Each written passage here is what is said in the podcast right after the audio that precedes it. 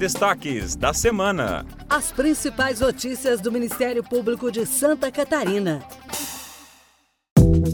Olá, eu sou Eduardo Iarec e está começando mais um Destaques da Semana. E eu sou Julia Matos e a partir de agora apresentamos as manchetes do portal do Ministério Público de Santa Catarina, entre 26 de fevereiro e 1 de março.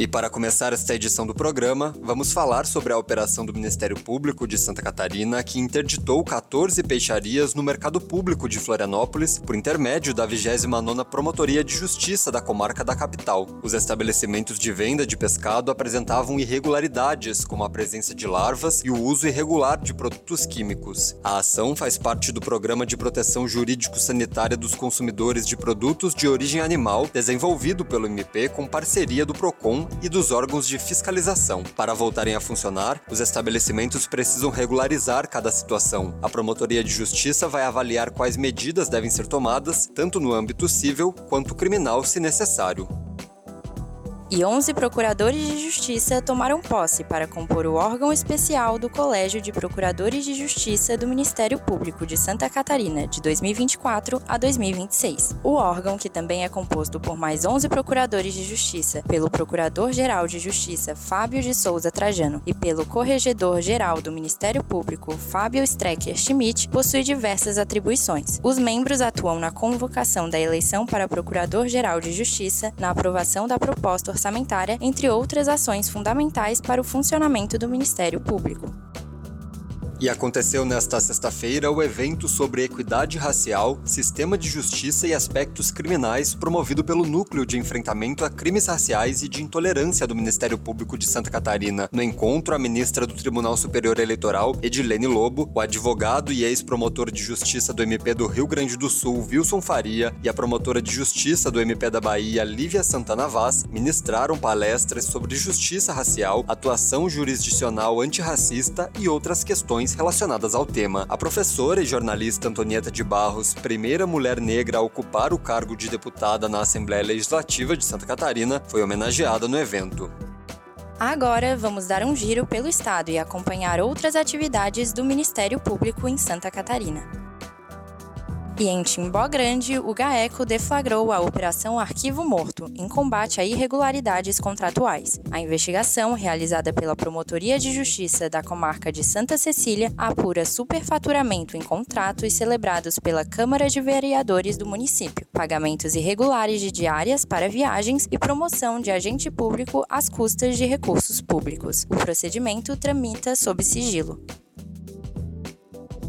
Vamos falar sobre as operações deflagradas nesta semana pelo GAECO, o Grupo de Atuação Especial de Combate ao Crime Organizado. Nas cidades de Criciúma, Balneário Rincão e Uruçanga, a Operação Publicanos cumpriu 11 mandados de busca e apreensão e 6 mandados de prisão temporária com o objetivo de combater a prática de crimes tributários, lavagem de dinheiro e falsidade ideológica. A investigação, conduzida pela 6 Promotoria de Justiça da comarca de Criciúma, envolve a atuação de empresários que utilizam utilizam empresas laranjas em nome de terceiros, não recolhendo os impostos devidos. Estima-se que os valores sonegados ultrapassem 10 milhões de reais.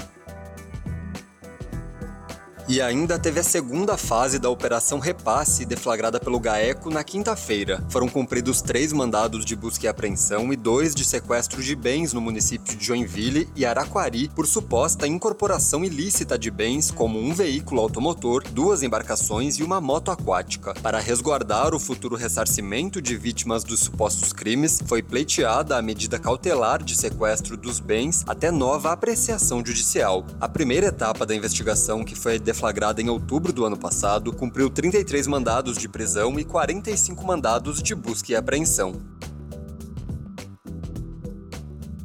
Em Tubarão, o presídio regional foi parcialmente interditado devido à superlotação. O local excede em 82% sua capacidade estrutural, abrigando 517 presos, enquanto seu limite é 284. A decisão de interditar o estabelecimento prisional decorre de uma ação do MPSC, bem como de pedido da Defensoria Pública do Estado de Santa Catarina, que pontuaram as situações precárias decorrentes da superlotação. Foram determinados prazos para que o presídio alcance a capacidade de 100% 100% por meio de transferências para outras unidades. Em caso de descumprimento, foi fixada a pena de multa diária de 2 mil reais por preso excedente. O curso de vitaliciamento começou nesta sexta-feira em Florianópolis. 24 novos promotores de justiça aprovados no 43º concurso iniciaram o treinamento que foi aberto com a presença do Procurador-Geral de Justiça, Fábio de Souza Trajano.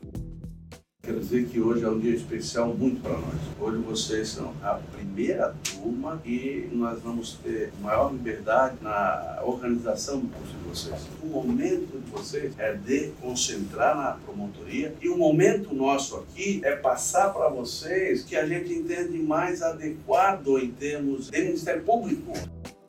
A qualificação dos novos promotores de justiça do MPSC se dá em dois módulos. O primeiro módulo foi de ingresso na carreira do Ministério Público, realizado em novembro de 2023. Neste momento, começa o segundo módulo de vitaliciamento, que foi reformulado e será desvinculado da pós-graduação especializada na carreira do Ministério Público, o que permitirá a adequação das disciplinas. A ideia é ter conteúdos ligados ao início da carreira do promotor de justiça com um viés mais prático.